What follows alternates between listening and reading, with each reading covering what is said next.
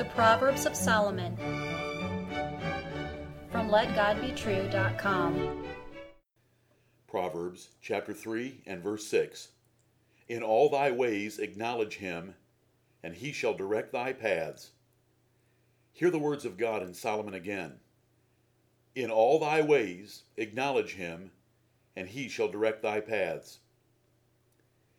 You will face dilemmas, difficult dilemmas, every day of your life.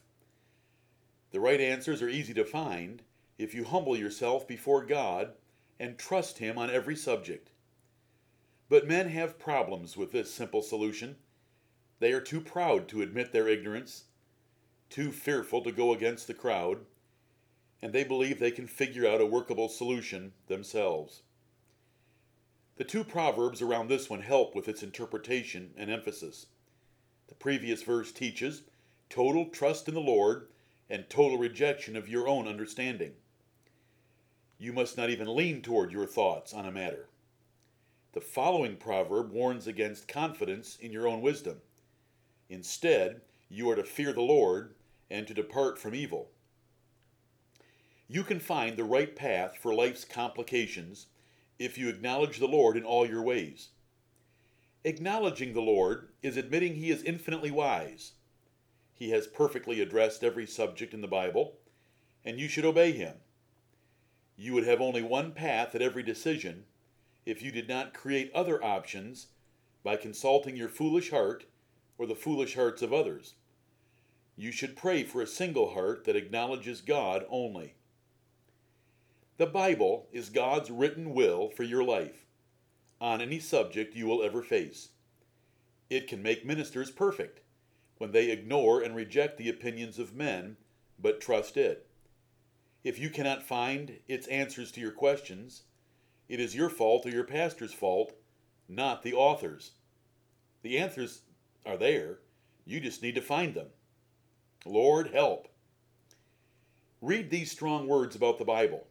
These are from David. Therefore I esteem all thy precepts concerning all things to be right, and I hate every false way. Hear them again. Psalm one nineteen, verse one twenty-eight. Therefore I esteem all thy precepts concerning all things to be right, and I hate every false way. Any attitude toward the Bible short of this confidence and commitment is not acknowledging God. You are heading straight into the abyss of human confusion.